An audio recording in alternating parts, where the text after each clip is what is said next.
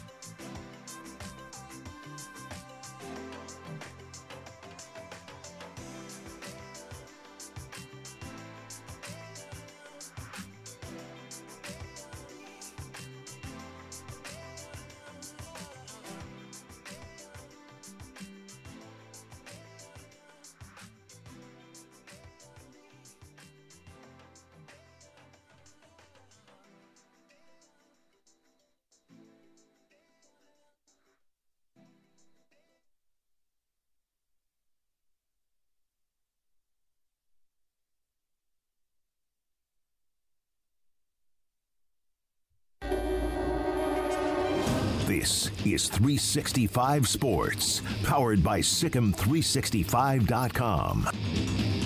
Welcome to the Triple Option. Here's your host, Paul Catalina. Welcome into the Triple Option. This is a new thing we are doing here on 365 Sports, where I'm going to do an hour. And then we're going to take an hour off and we'll go back to the main show, which I will still be a part of. I'm Paul Catalina alongside my co host of the day, Chris Allman. You'll see Chris a little bit here and there rotating through. We're going to have rotating guest hosts, same college football talk, maybe a little bit different format, a lot different format. As you can see, we're over here, which makes it different It's the big change. than over there, which you can't see on camera, but that's where the desk is. So, thank you, Jack. The So, analysis is over there. yes. The fun So- Oh. is over here. over here in this area is different than over there. So you can think of that when you see this show uh, each and every day, Monday through Thursday, 1 to 2 p.m. On Fridays, we're going to do a little- something a little different, kind of combine everything um, for the main show because I have to do, with Smokey and Craig out doing high school football, I've got to do the Lion's Share Fridays solo. So Yeah, you and Garrett were really good, by the way, on Friday. Oh, Just the thank two you. of you guys. Appreciate Really that. good. So Uh, Chris, college football week zero happened this week. We're going to talk about realignment. We're going to look ahead to, you know, kind of the season, like who are the teams that could win national championships. We're going to talk realignment and that kind of zoo. We're also going to, in the third segment, give a very honest review of Swamp Kings, Very honest. a very honest review of it. Um, and uh, we'll also get to know Chris a little bit, which that, and we're going to do this with all of our guest hosts, maybe even more often than just one time. Can you see the viewership decrease in real time? Like when you do the get to know you Chris segment, will Jack be able to see? Yeah, I viewers mean, you tuning can. out? You can Okay, absolutely. Excellent. No, but Just I- don't tell me what the numbers are. Yeah, I'm, I'm not. Yeah, I'm not. I'm not going to tell you the odds. Okay, Yeah, okay. I'm not going to tell you the odds. Okay. so Chris, uh, let's start out. USC, Notre Dame, uh, both played this weekend. They're both teams that people think are going to contend for the college football playoff, particularly USC. Uh, Caleb Williams was fantastic in his debut. Uh, we're going to hear a lot about Zachariah Branch for the next three years. He's a true freshman. There, returned a kick for a touchdown, caught a touchdown pass. I think he he ran the ball a couple times. But USC's defense, they have Chris what I like to call a Care Bear defense. Okay. Where um, all they do is kind of stare at you and give you self-esteem. If you don't know, Jack, Jack's our producer. Jack, are you familiar with the Care Bears? A little bit. The Care Bears, for those who don't know, Sure, I was remember. A, was a cartoon in the '80s when Chris and I grew up, uh, and it was these little bears, and all of them had like a different Yeah. emblem on their belly. And when they wanted to make someone feel better, they would all get in the line and they would say Care Bear Stare, and then just emotions would f- beam out. That was their superpower. Yeah. And they would beam out, and then everything would be better. Um, it was in the era, the first, maybe the first part of um, maybe let's let kids grow up with some self esteem. Sure. Yeah. That's when we started coddling Eight- kids. It was about Care Bear time. Yeah. So uh, as opposed to like, you know, maybe you need to get a, a job in a factory. Yeah. You're seven. What have you been doing with your life? Uh, So you're saying the SC defense has a bit of a Care Bear vibe to it. a Care Bear vibe to it, which it's not the dudes. If you go by recruiting rankings, it's maybe the system. Okay. Which Lincoln Riley, this is not a, a new problem for him. It's not having a good defense. He didn't have good defenses at Oklahoma, cost him chances to win the national title there. So far, one year in at USC, the only problem they seem to have was stopping people. Right. And while they rolled past San Jose State, they did that on the backs of a fantastic offense, a very long kick return, uh, and not really their defense. The- you know, if you're Lincoln Riley, you're looking at this. Do you start to get nervous week zero, or do you, you know, wait and see? Because he's been riding with Alex Grinch for a few years now. Yeah.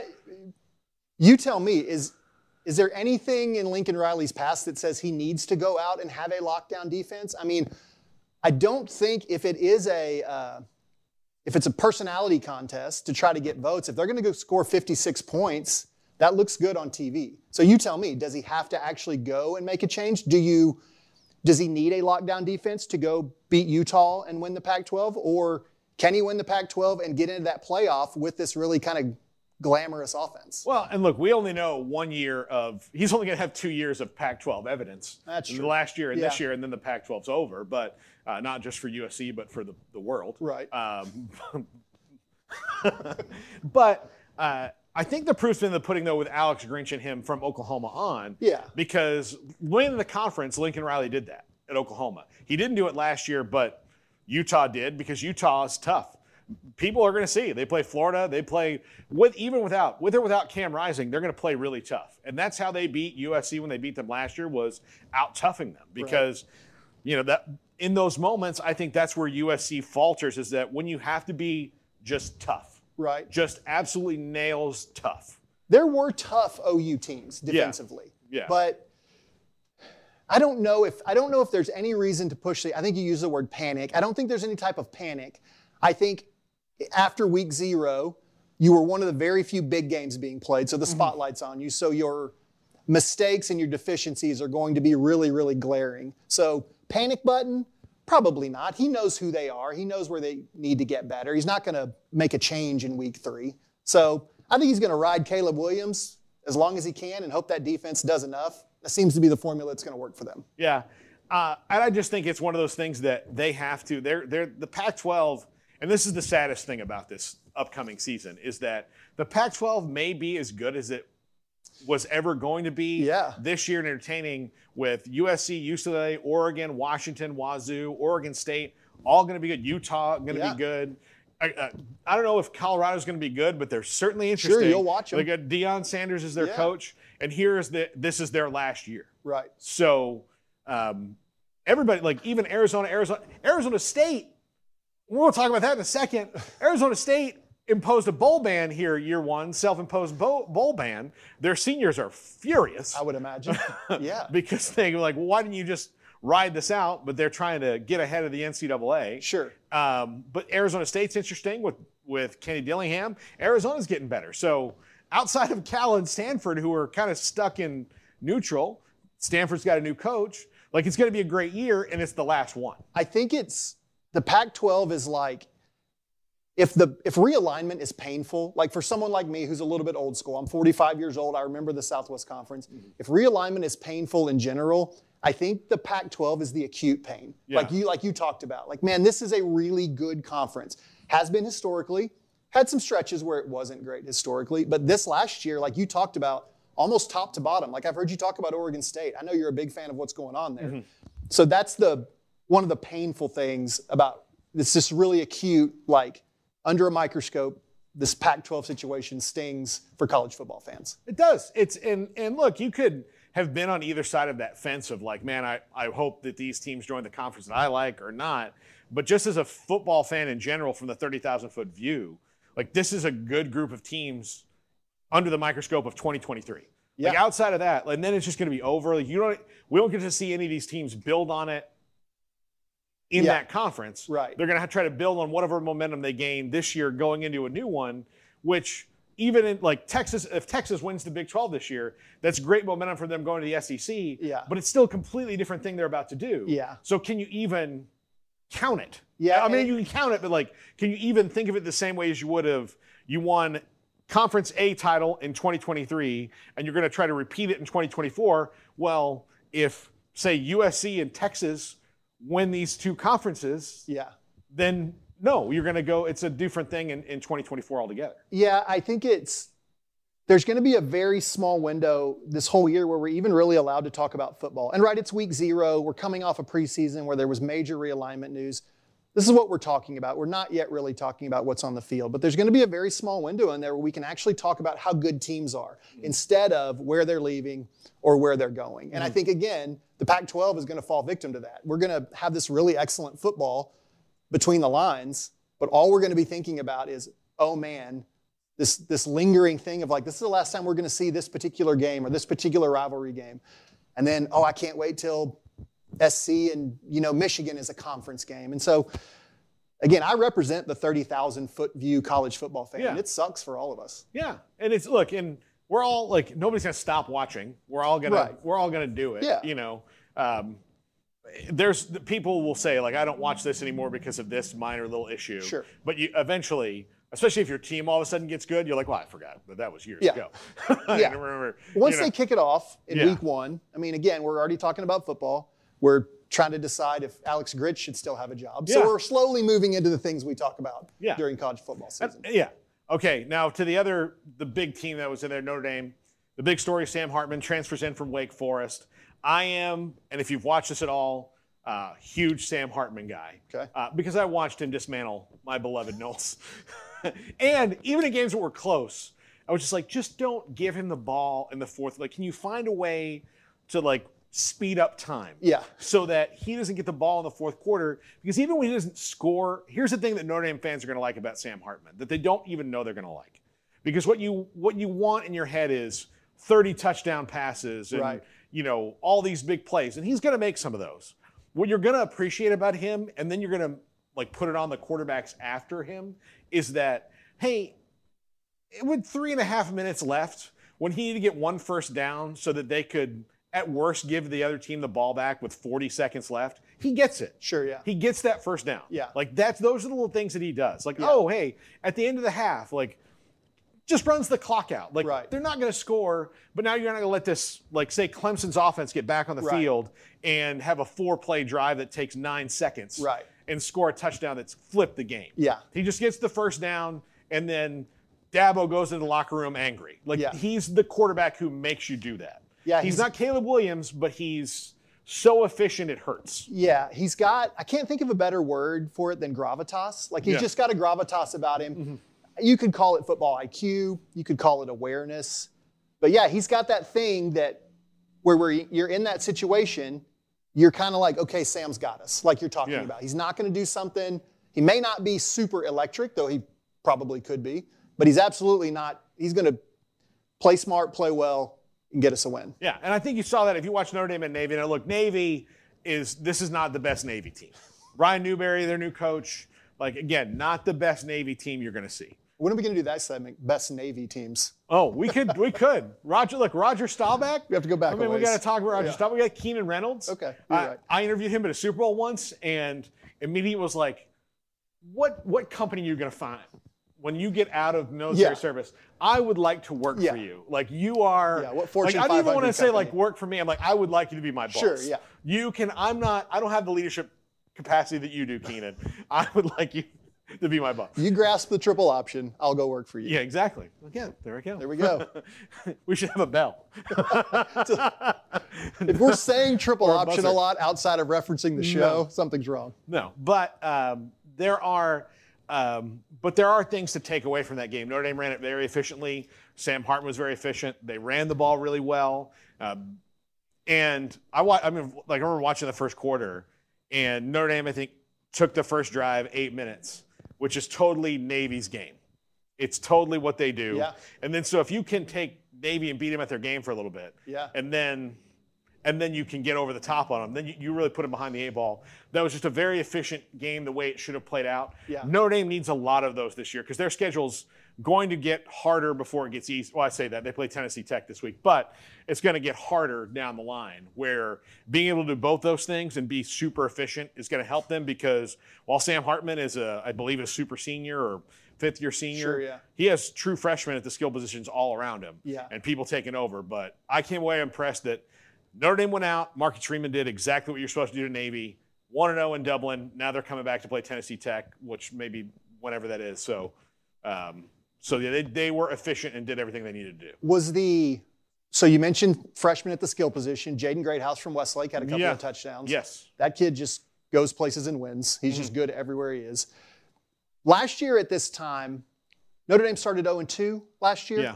Was the bloom off the rose of, for Marcus Freeman at all, or did he get a grace period? Because it seems to be back, right? I don't think I don't think he uh, I don't think he got a grace period because it was a lot of well Brian Kelly Yeah. you know would have never done this which Yeah. actually he had his times at people forget he had his rough times at Notre Yeah. Dame and the kind of beauty of what Brian Kelly did there outside of apparently pissing Joe Montana off which we found out about this weekend Okay, tell me But- more. yeah but outside of that was he actually did reinvent what he was doing Yeah. and had he not done that, he would not have been at Notre Dame anymore, and he wouldn't be at LSU right now. Yeah. But he he uh, he reinvented what he was doing and said, Yeah. "Okay, we're going to do it this way." And so all of a sudden, Notre Dame fans forgot about all those struggles they had, and then went through and they were, you know, Yeah. th- th- but so Marcus Freeman probably got a little. Oh, you guys lost to Marshall. You lost. You know, you lost this one. Yeah. And then I think by the end of the year, when they stabilized at quarterback a little bit, Yeah. even though they, they lost Tyler Buckner, like once they kind of stabilized and and went through it, people were kind of back on because he's so energetic and young and he's the he is the like when you look at the coach of the next 20 years, the coaches of that, Yeah. Marcus Freeman's the avatar for that. Like coaches are going to have to be like him and understand things that he gets that maybe the old school guys don't anymore. Yeah, Freeman is the reason. I, I drink the Kool Aid on him a little bit, n- being obviously not fluent in Notre Dame football, Yeah. right? I don't know all the ins and outs. But Freeman is, he's dynamic. He's clearly a good coach. Like he's a good X's and O's guy. Sometimes guys like him get pegged as culture guys or, you know, energy guys, but he's he's good across the board. And so I think them going out and beating Navy like that doesn't do anything but affirm like, I mean, this is the right guy for this job. Mm. And you're right. They're gonna be they're going to be good this year, and it could be for the next two decades. Yeah, but like the and like I said, I think of the coaches, the young like Lincoln Riley, avatar of the coach of the coach of the future. Yeah. Marcus Freeman, the guys who have the grasp, but Mike Norvell, um, Yeah. really really does. Yeah. Uh, Kirby Smart, really does. You know, Yeah. they have their handle on everything that is presented towards the modern college athlete. Yeah. that they can kind of answer all those questions Yeah. because it's you know th- I mean, it might be Dion, really, honestly. Yeah, I was actually going to ask that. Is Yeah. there some? Uh, I mean, is there somebody who's not making those adjustments? Well, Is it I think clear? there are Like, coaches that are doing it kind of against their will, but they're riding the wave, like Mike Gundy, would you Dana say that about Holgerson. Saban? Is Saban in that class, or is he? no, I think look, Saban, Saban ri- will ride the wave out until he's retired. Sure, he just nothing else to prove to anyone, but maybe himself. Like honestly, Yeah. this is right at this point. It's like just for you being satisfied with your career Yeah. and being able to put a bow on it Yeah. because he can do whatever he wants. He's adjusted well. Now he's fought some things because he didn't want them, but when they make the rules, the thing I've always thought about this brilliant about Saban is like, okay, you guys know that like I can do this too, right? Yeah. So you're giving me like we all have this power, Yeah. but I in particular do. So you're going to give it to me here where I have everything at my disposal and expect me not to win a lot. Right. Okay. Yeah. You know, y- he's kind of like you guys are making this easier for me. Yeah. and he he's always been very I think clever about the way he puts those things and Yeah, and still is. I think again, in light of what Kirby Smart's done the last couple years, it probably if you don't really think about it, you think, oh man, maybe he's regressing, maybe he's not changing with the times. When the reality is, he probably is. It's just that Kirby Smart again is that avatar. Well, and he's younger, and he knows everything that Saban does because they work together Sure, for so yeah. long. So he's Yeah. he's taken this and then built upon it Yeah. to where he like they might be moving at almost similar speeds, but but Kirby Smart is right out there in Yeah. front because he's he's younger and faster. Now, like Dabo Sweeney, I don't think has as much patience for the new era. Mike think you're Gundy, right. Dana Holgerson. Heck, we had Chris Pesman from Houston on, and he even like made a joke about like when Dana gets tired of NIL and the transfer portal, am I going to have to hire a new coach anyway? Sure, yeah. Um, but I mean, I, and it was a joke. But I mean, there there is something to that Yeah. where Dan is a little old school, and that's Right. fine. But like, if you don't want to do it, the good news for coaches is not like they have to stay in it Right. because they're making fifty thousand dollars a year and need to make ends meet. Sure, yeah. And, like unless you've just blown yeah, all yeah. your money on candy, like you know, There's a golden parachute waiting for you for th- sure. You're you're fine. Yeah. So you can you can Dabo Sweeney could leave tomorrow. Mike Gundy could leave tomorrow if they're just overwhelmed with the state of modern college football, which is overwhelming to a lot of people. Oh, yeah. If they just want to go, then they're fine. Yeah. So I, I think that's a good part about it. Yeah. Okay, we're gonna take a break right here and we come back. We're gonna talk about expectations for the season. Who are some teams that Chris likes, I like for the national title? Plus, we're gonna get to know Chris a little bit. We're gonna we're probably gonna do that first. We're gonna get to Oh. Okay. know Chris so people know you and not just on a I'm Chris, I've been in sports broadcasting, I sell mortgages, things like that. Not those not those things. Okay. Like those are life or death. You're gonna ask me life or I'm, death. I'm asking you questions. some some pretty pretty severe, some important questions. Okay. That you have to answer. Some of them are college football, and some of them are not. So we're going to play college football, not college football. With you. Okay. Excellent. That's Can't wait. coming up next. This is the triple option on 365 Sports. If your business is like most, you need things done quickly. But if you're still tying your critical applications together on multiple shared public networks, you've probably been feeling the slowdown. And that's no good for business. A private UPN fiber network can get you and your business moving at the speed of light. Whatever you need, we can build it.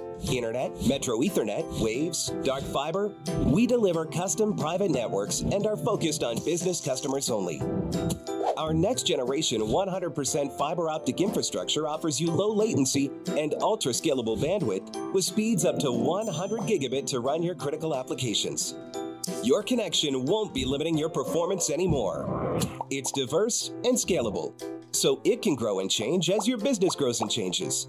And with a secure carrier grade private network, you'll have all the reliability you need. Contact UPN today to learn more. Fast just got faster. Welcome back to the Triple Option. I'm Paul Catalina alongside today's co host, Chris Allman. We're going to do this with all of our co hosts, maybe anybody who comes on the show for longer than one segment. Uh, this is college football or not college football. Okay. Where we ask you, col- I'm going to ask you college football questions so people can kind of get where your your college football heart is. Okay. And we're going to do this also when we get to basketball season because Chris is a huge basketball guy. I like basketball. Yes. I like baseball. What was your? This is not one of the questions. Okay. Last year, high school basketball points per game.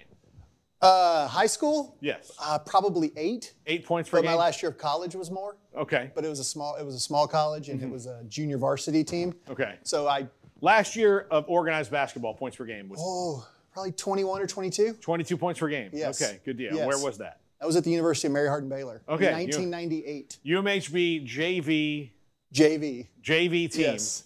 We had a 22 junior points. varsity basketball team. We were Okay. very good. There we go. I'm happy to take you through the schedule if you'd like. the Southwestern Adventist game when I had 28 points. If anybody would like to go play by play, I'm happy to take you through that. what kind of defense was Southwestern running? Not much of one. I scored 28 points. Yeah. Okay. So it was a sieve. yeah. That's what it was. Were you raining threes or were you? What was what was it I like? can't believe you're letting me talk about the 1998 I- I- no, UMHB no. JV basketball team. I do. I so, like- Okay, so I played for Richard Herbst and David Norris at University of Mary Hardin Baylor Mm-hmm. in the late 90s, and it was a little bit ahead of its time. So we were up tempo. So I played on a team that averaged about 105 points a game. Okay. Mm-hmm. So we were get it out of the net and go. So I scored a lot of layups because I was a two guard. And then there's a lot, not quite as much three point shooting in the late 90s. Um, a lot of mid range It was jumpers. kind of it was kind of was kind of like showboaty back then. Oh, for sure. Yeah. For sure. My shorts went Shooting. down just a hair below my knee. Yeah. Yeah, so really a different time back then. I would. I think we all do. Here's a thing, an issue that I would like to put out to the world. I think we all need to get together on what appropriate short shorts links are for different parts of shorts. Yeah, I actually have a strong opinion on this. So when you're ready to put that round table together, I just do. give I me a think call. we need to like get together on like what's what's a basketball short, what's a swim trunk, Yeah. what is just your usual casual short. Okay. You know those kind of things. Like what is the length that we can all agree on? That'll be your noon to one show. Short, the short show. Yeah. all that. Okay. So here we go. Okay. Tailor made for you, Chris. Okay. These are tailor made for you. Okay. Okay, a college football venue you would most like to experience that you Prob- have not. That I have not. Probably from all I've ever been told, something in the SEC, probably Ole Miss. Okay, Maybe as much for the venue. heading out to the Grove. Yeah. Uh, I don't know, Death Valley. Is that better, Garrett? Does that make Yeah. you feel better? Yeah. And then, I mean, I guess the Rose Bowl. I Okay. think it'd be pretty incredible to go to the Rose Bowl. Yeah. Uh, But Are you a parade guy? No, heavens no. good. Don't Okay, don't just- like to be in them. Don't like to go to them. Don't watch them on TV. You, you know, you know my feelings on parades. No, but do we- tell. They're well known throughout the world. Uh, They are decorated traffic, and that's all that they are. They are decorated traffic. That's a And- great point. They are for children and only children, unless you're in New Orleans, and then that's a whole different thing then they're altogether. not for children and absolutely no children. Yes. Yeah. But no, there are no. There's no reason. Like, you know, Norm Macdonald has a great bit about it, which. Had. Had. Yeah, had yes. he's he's everlasting to me, but yes. Uh, Norm's bit was about a different kind of parade, which I won't get into on, on this show. But he said that you know when he was a kid, they like the when the moon after the moon landing, they had a ticker tape parade down Fifth Avenue in New York City, which that's a pretty big deal. Sure, yeah. M- moon. Yeah. Halloween is not to me a parade thing. I Like agree. This event, like it's just to me, that's how I feel about it. I'm so glad to know. Yeah. And I've been very against. Like the only thing I don't like about the Rose Bowl is that their stupid parade has dictated many college football decisions over way too long. Until just recently, when the playoff, a bunch of people got in the room and said, "Listen, we don't care about your parade." Yeah. It was time. It was time someone told him that. Yeah. I would like to just be dropped into the Rose Bowl. I don't want to travel out there. I don't want to deal with the mess around it. I want to be dropped in the Rose Bowl to watch Texas and SC in 2006, and then I'd like to be taken back out. like like a Mission Impossible type Yes, thing. exactly. Like drop Ethan you right Hunt. in. Throw me on some strings, on lower in. me in. Yeah. Yes, And then- absolutely. And then, like the Dark Knight, where you like throw up the buoy and like the plane just grabs you Yes. on the way out. Yeah. That'd be nice for Precisely. all We're of on the us. same page. All right. Chris is a huge Houston Astros fan. Yes, I am. Okay. No apologies. I've I've actually made a different an amendment to this question okay, Oh, yeah. because it'll make you have to make a choice. Okay, because you, yeah, you ran this one by me, and I think I answered it too quick. Yeah. Okay. You are a firefighter, the last one who can go into the building before it's going to tumble down. Okay, There are two rooms with people in them okay, that you have to save, okay. or you can save, but Okay. you're only really probably going to have time to save one. All right. So I'm You- going to let someone burn. You're probably Okay. somebody's going to go. okay, In one room is Craig Biggio. okay. In the other room is the entire cast of the Ocean's 11 movies, all the movies. Okay. Like that includes even the Ocean's 8 with Anne Hathaway, Okay. George Clooney, Julia Roberts, Elliot Gould, Don Cheadle. poor Don Cheadle, Yeah. Matt Damon, and Jose Altuve is in there with him because he went across the hall to check on them. okay. So Jose Altuve and the cast of all the Ocean's movies, which is like 50 people, sure, yeah. or Craig Biggio by himself, who was your childhood favorite player? Yeah, I'm saving Jose Altuve. You're saving Jose Altuve. Yes, no disrespect to Bij. Yeah. But one of those guys brought two World Series to Houston. I love 3,000 hits. I love all the times BGO got hit in his bionic elbow Mm-hmm. and the major league record he set. But Jose Altuve is unequivocally the greatest athlete in Houston history. I'm going to save that man. The Ocean's Eleven movies are fine. over Hakeem. He's over Hakeem. Yes. Okay. Yes, he is. Okay. Yes. So like it's a benefit to George Clooney that he went that he was in the room with Jose Altuve. Yes. So let me ask you that question reversed. Jose goes in to check on Craig, and Craig goes, "Hey, I'd like to check on Brad Pitt." And he was like, "Okay, you stay. I'll stay here, Yeah. and you go." Paul, I'm saving Jose Altuve. Okay. Any so whatever scenario room- you can craft that doesn't include my wife or children, Yeah. I'm saving Jose Altuve. Okay. I understand that because if you ask me that same question about David Ortiz, Sure. that's what I'm going to do. I think. And David Ortiz came close to death. and I and I had the thought Does if he he, need an needs organ? anything, I will get tested. I feel like Jose Altuve is not a big guy. I could maybe save a couple of them at one time. Yeah. Maybe pick up two of them. Yeah. So All right. What team that has not won a college football national title in the modern era? So, you know, Texas A&M fits this bill. Okay. I know you're not going to say them because I've known you Sure. for a while. Yeah. But uh, what team that has not won a college football title in the modern era? Let's just say the 70s on. okay. Um, that you would like to see win a title. My beloved wife and all my in-laws are going to want me to say the Baylor Bears, but I'm not going to say the Baylor Bears. Mm-hmm. I'm Okay. going to say the Houston Cougars. Okay. because my father is a graduate of the University Mm-hmm. of Houston who was there at several Cotton Bowl games in the 70s, Mm-hmm. uh, including one where they tanked against Joe Montana Yeah. and Notre Dame. And then as a kid, uh, Andre Ware was my favorite player Yeah. growing up. And then I believe they were on probation from 1990 till about 2014. So it felt like that. Yeah. felt like some, some lean years there. So I'm going to say University of Houston. Okay, good deal. And look, with now with coming into a, a power conference, they have the ability to build and maybe do. Yeah. That. Yeah. So- and I'd like for him to do it in the Astrodome if It would- possible. Oh, yeah, it would be nice. I don't, know if they think can that's do that. possible, but I'd I like don't for think them they to. do that. They can look. I know that the, the title game's going to Houston, so um, At the Astrodome? no. No, okay. Dang it. near it. Near it. It'll be very near it. Real close. Real close. People can park at the Astrodome and walk over, but very near it. Okay. What is the most embarrassing thing on your iPod slash Spotify, whatever you use to listen to music, that you would, if I picked it up and said, "Hey, I'm gonna hook in some music. Can I use yours?" And you'd say yes, but you would maybe go, "Oh, I hope he doesn't." Okay. I, I'm not embarrassed by anything that's on, but Okay. I'll, I'll play radio here. Okay, yeah, I have a, uh, I have a like a pop playlist Mm-hmm. that's was I very specifically sought out some Jessica Simpson songs that I wanted to put on there and a couple of Mandy Moore songs. So I'm not ashamed of it, but I'll play along and say yes. I'm very embarrassed by my pop Okay. playlist. maybe not embarrassed, but you would have to explain that out. Like I if just someone did. that you- they did, somebody would be like, "Why is that's that's weird?" Yeah. If I were in this setting, it would be that. If I Yeah. were with my church friends, it would be my probably my Snoop Dogg and Dr. Dre playlist where I'd have to explain there was a time in my life where this is what I listened to, you know, before I went and lit it up on the UMHB JV. Yeah. That's what I used to get hyped. So 28 points 28 points. came right after listening to Murder Was the Case of the That's Game. exactly what I was about to say. I was about to make the exact same joke. God. This is chemistry right here. Yeah, that's right. Okay. Which college football program would you be comfortable with going 0 and 12 every year?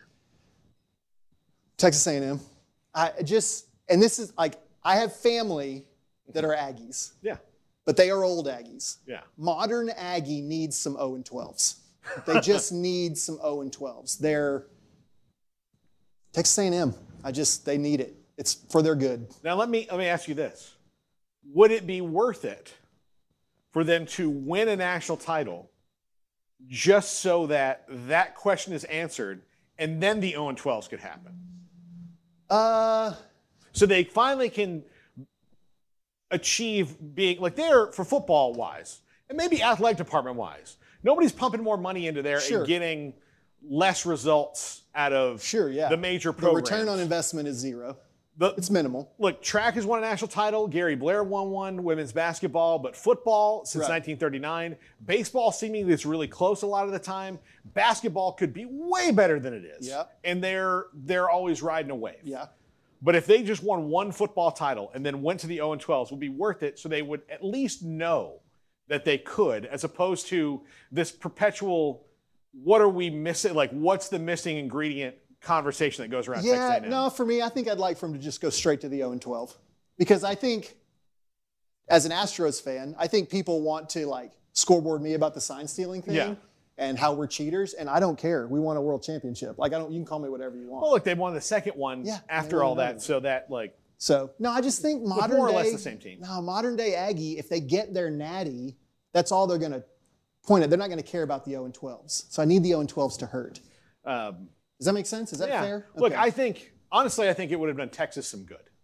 well they would be my number two on my list. Yeah, they would like. I don't. I just think it would. I think their fans are maybe there now when they realize that they're about to go to a new conference. Yeah. and they haven't won the old one in almost 15 years. been a long time. So they they're like, okay, there's been enough coaches between Mac Brown and now that Yeah. maybe you just don't get to walk into Austin and win. Yeah. Like there are some things. I don't know if A&M, A&M and the Cowboys in Texas all kind of live in the same thing.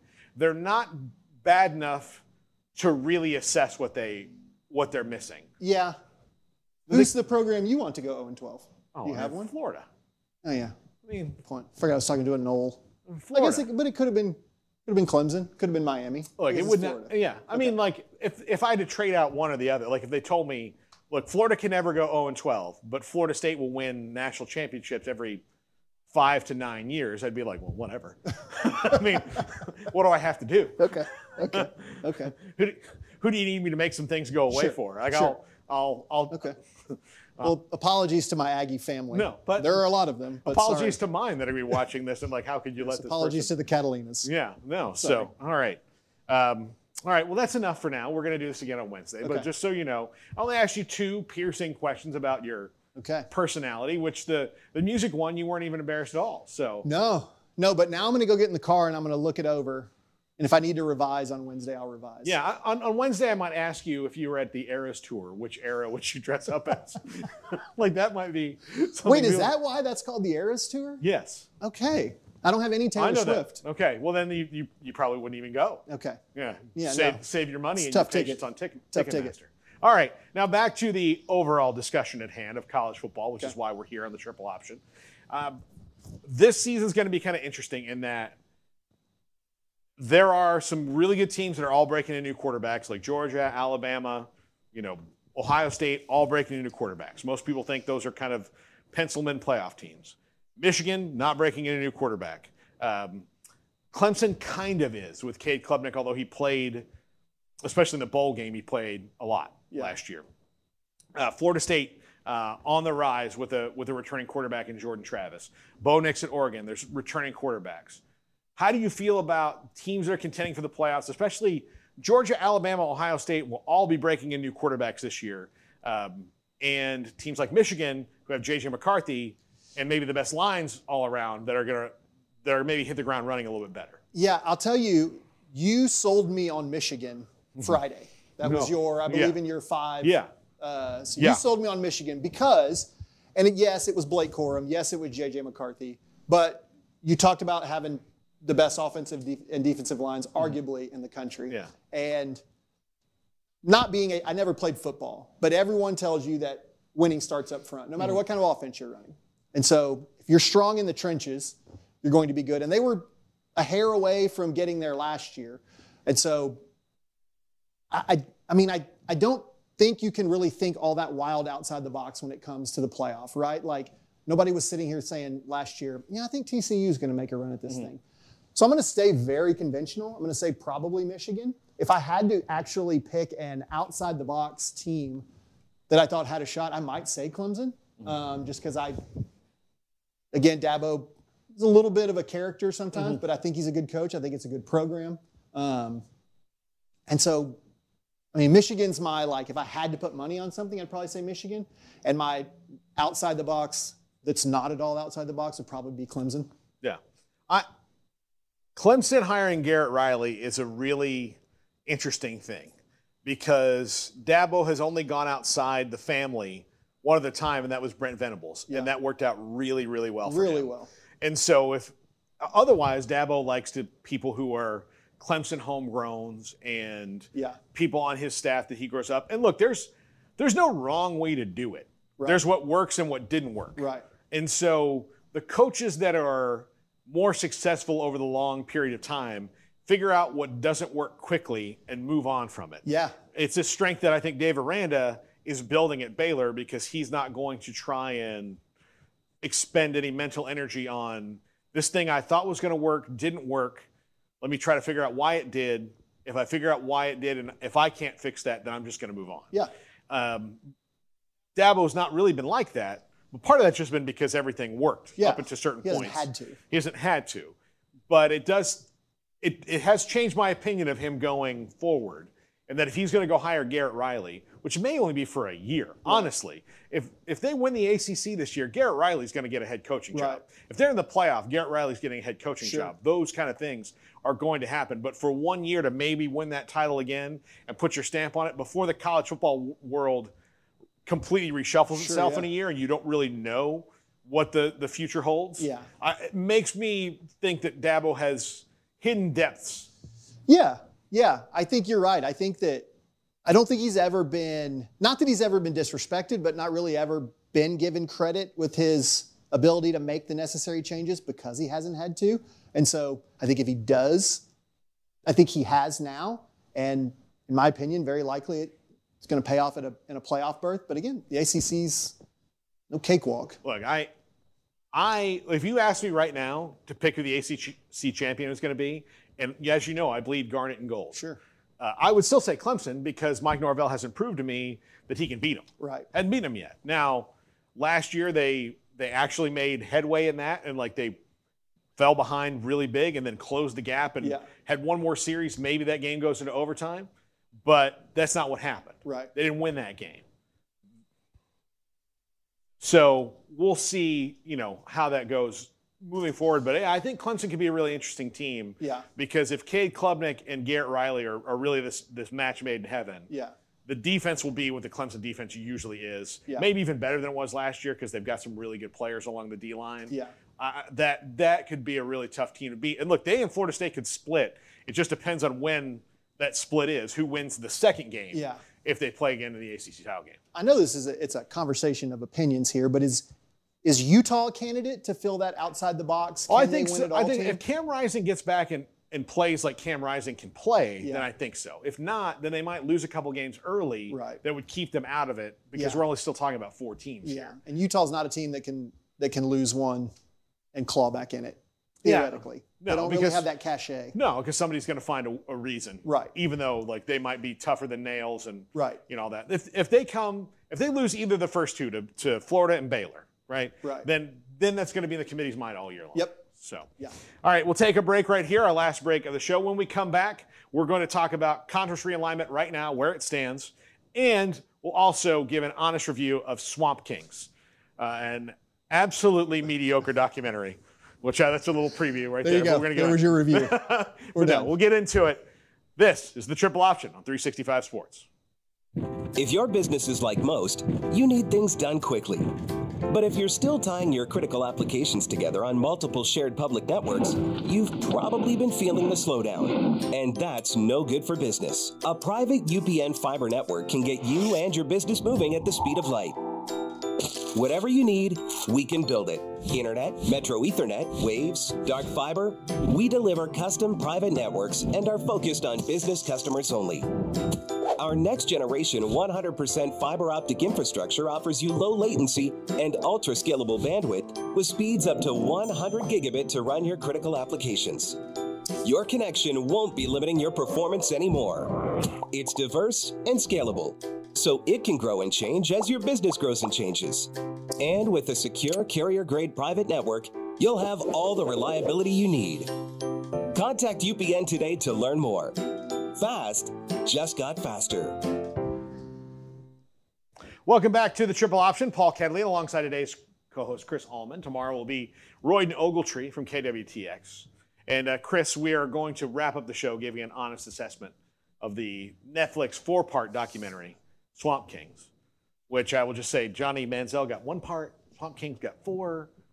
And Yeah. I feel a little shortchanged on Johnny and long changed, tall changed Yeah. on, on Swamp Kings. yeah. So where do you want to start on this? Do you want to Well, talk? well, we're going to talk about realignment first, but I Okay, just wanted to okay. kind of tease that coming up Gotcha. here in the last segment of- of the triple option um, for the first, the premiere show. And if you're watching us right now, I appreciate you tuning in live. And if you're watching us later, I appreciate that as well. Carve out some time in your life and watch. And if you went to Texas A&M, I'm sorry Yeah. for insulting you. Earlier. You, but you're not really. I'm not. You're- and it you're- wasn't an. In, yeah, it was an insult. It was, you know, look, you you said I hope you have pain in your life, yeah. and the the justification behind that pain is is really petty. Super petty. Yeah, it is. That's what sports are. Sports are the place you can go to be petty. Yeah. It's the only acceptable world where pettiness is allowed. Yes. I want hurt, not harm. Is that yeah, fair? exactly. There you yeah, go. absolutely.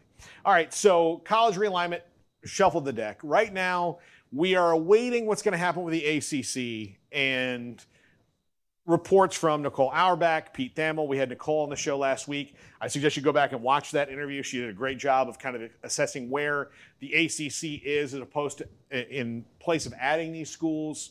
Um, you know, why there's opposition to it. The opposition is kind of obvious is that there's schools that maybe aren't emotionally in it for the long haul with Sure, the yeah. ACC and don't don't want to upset the apple cart. Right. Or even adding them, they're not going to get the money that they want and won't. Right. But as that 30,000 foot view, college football fan, Cal and Stanford, SMU kind of almost makes sense to me when you're adding a team because the ACC would be doing essentially what the Big 12 did yeah. and adding a school, you know, from a major market that that was putting resources behind something. But Cal and Stanford joining the ACC is is a marriage of convenience and convenience in its loosest term. yeah. How do you feel about that as a college football fan? I I don't I don't like it at all. Yeah. And I but I can't tell if I don't like it for legitimate reasons or Mm-hmm. I just don't like that it's changing. Because I liked the regional nature of college football. Mm-hmm. You know, it was it's how it was when I was younger. It's how I grew up. I liked I mean, shoot, Paul, I liked Rice and Baylor, Yeah. you know, in 1992. Like I liked those games. And so this like made for TV pseudo professional football league that exists it doesn't appeal to me and i don't i don't think that's the intent i don't Yeah. think that the powers that be are thinking about a guy like me right they're thinking about eyeballs on the tv Mm-hmm. and i'm not a guy like there's nothing about sc michigan in the regular season that appeals to me Yeah. i want to see them play in the rose bowl Yeah. once a year once every five years i don't want to see conference games like that and so I get some of I now I like a lot of this movement for basketball reasons. As a basketball fan, I really Mm. Yeah. like the teams that we're going to see here locally. I like some of those changes. But I think for average college football fan, it has sucked the joy out of college football. Now, when they kick it off, it's still really fun to watch. When Yeah. you're there live, the experience is still phenomenal. That's not going to change. And people are not going to stop watching. But it doesn't make sense. And it, I don't think anybody cares that I don't think it makes sense. You know? It- but it is weird that the only thing we used to complain about as fans was the postseason didn't make any sense. Every other sport that makes far less money right, has this really ornate postseason. right. Basketball does. Right. Baseball does. Softball does. Yes. All sports that make even basketball makes a lot of money on the Yes. tournament. But still, overall, these decisions are made by football because football makes more money. So football makes more money and had a less reasonable postseason format. Right. And now we're getting to that. And but we have so like there's I never thought I would know this much about media deals. I never thought it would be one of those things where I'd have to to dive down into even being in the media and like learn about Yeah. because I think maybe we're all operating under the like assumption that everybody sees college football as well, it's this region and this region and this region and this region, and then at the end of the year they'll play each other in in a postseason kind of game, Right. whether it's a bowl game or Yeah. something different. And then it was just like, well, no, if we what if we you know this bowl game that was these two teams got a lot of ratings. What if we could make it so they played every year? Yes. you know that to me is where I, I, I, I they hard, it's hard to follow in that I agree. I, I, I compare it to interleague play. yeah I like the old National League teams play National League teams, American League teams play American League teams, and you see those guys on the field together twice a year, All Star Game and World Series. Yeah. The the novelty, for lack of a better term, is I think what makes it great. Yeah. Um, but yeah, I don't want to see an interdivision game. well, and, and like interleague play, the first way they did it, which was like it was two weekend, two Right. weeks of the year, Right. Where you played a couple of them. I liked that. That was because okay. That, that was a little bit, especially when they did the unbalanced schedule. You can get really tired of watching the same teams over and over again. Right. So, like that, that I don't mind. I just this this way of, like you said, all yes. it's it's it's like all sprinkles and no ice cream sometimes when you get that. it's I think it's made college football way too sterile. Mm-hmm. So I was studying up because I'm a nerd on the Holy War, the BYU Yeah. Utah, not the actual Holy War, but the Yeah. BYU Utah rivalry. yeah, And that is a if you read about some of the instances of player and fan interactions, that is a heated rivalry. There is some Yeah. genuine distaste. And now those two teams are going to stay in a conference together, obviously, but you're but putting only kind of through a stroke of luck. Right. So you're putting you're you're removing like look, I get it. I'm sure Bedlam has had some really tasteless, classless acts that we don't condone as Yeah. human beings. But isn't that what makes college football awesome? Yeah. Is stuff like that. And we're losing stuff like that. And that's the draw for someone like me. I don't I don't care that much about the laundry on the field. I don't I'm not in awe of again these powerhouses playing every single year. I want the contempt that is built up from playing each other every single year. And I would just have preferred it stay the way it was. But I'm an old person. Well, look, I, and I, I'll just give people an example. They tried to make Colorado and Oregon a rivalry the whole time, yeah, not a the rival. whole time. And Colorado and Oregon were both like, yeah, yeah, it's fine. eh, whatever. Like, yeah, we want to beat them, but you know, I'm I'm not gonna wake up in the morning going, Colorado. Yeah. You know, like you're just not gonna do that. So Yeah. that's what I wonder is gonna happen. Maybe a lot more than just Colorado and Oregon. Right. It's gonna happen all over the place now, where you're gonna try to make Stanford and Wake Forest a rival, and Stanford people and Wake Forest people are like, oh, we that's who we play on November 9th? Yeah. Okay, good. There's no familiarity, right? Familiarity breeds contempt. Yeah. And there's none. There's Yeah. these people are going to be first it's And going to it be takes well this years. is neat. It takes Years, to build that. And at first, Years. it's like, well, this is cool. Here's here's uh, you know, here is Wake Forest in Palo Alto. This is neat. We've never seen this, but you don't have any reason to hate them. Yeah. You know, I want there to be some hate. Like I just, Yeah. Garrett hates the other SEC teams. I want that to be Yeah.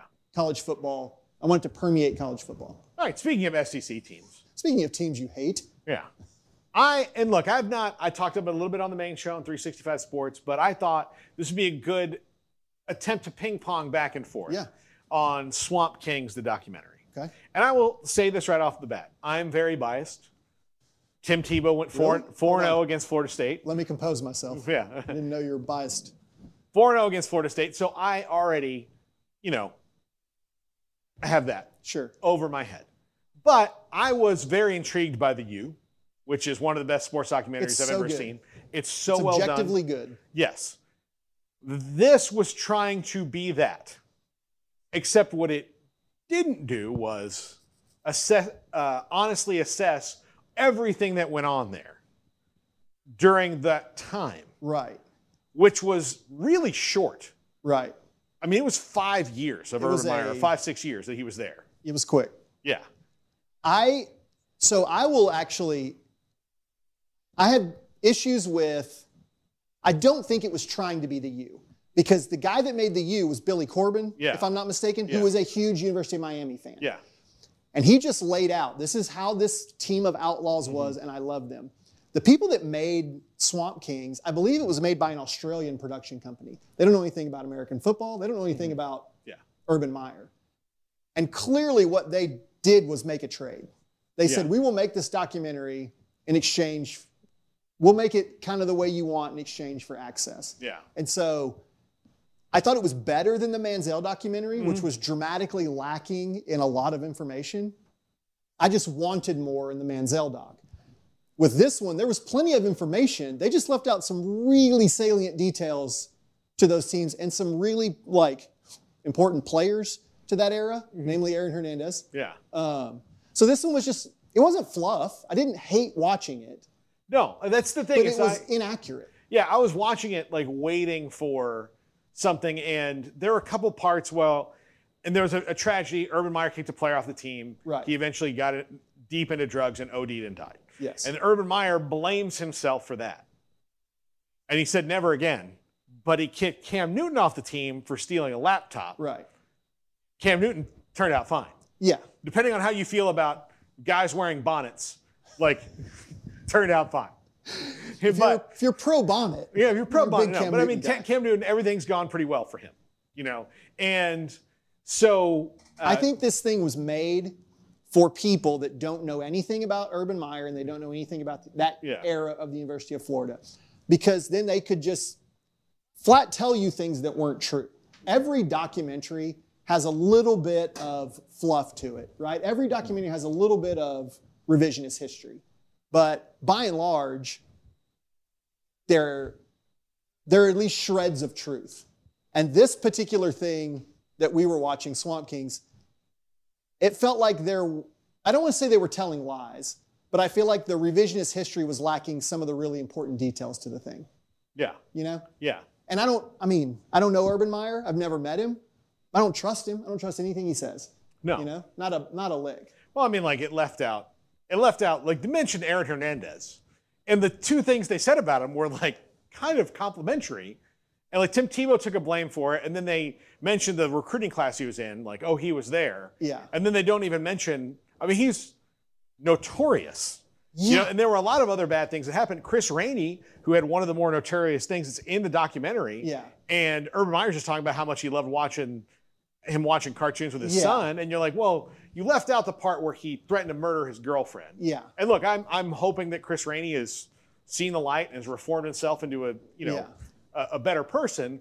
But like leaving that out of the documentary when he's in it, Yeah. he's actually in it Yeah. then it just takes out context of everything that went on.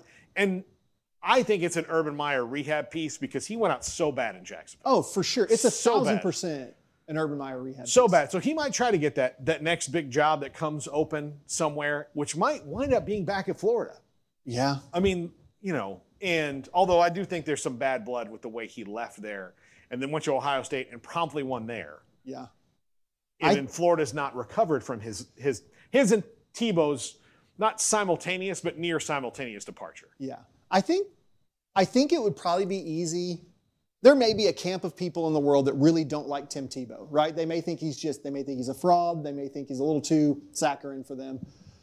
I'm kind of indifferent on Tebow. I thought he was a really good player. I didn't he was a little too much for me in the doc. He was like whisper talking. Everything he said was like he was like you you don't know what it means, what it is to give your whole life to something. I was like, well, some of us do. You know? Like, why are you whispering? Like, speak up. So I thought he was even a little bit much in the documentary, but at least like it painted a, a picture of a little bit of his teammates saying like, yeah, we got a little tired of the Tebow love, and he doesn't shy from it, right? Yeah. The the first shot of Tim Tebow, he's not wearing a shirt, Yeah. right? Like it's it's very Tim Tebow rific documentary. Yeah.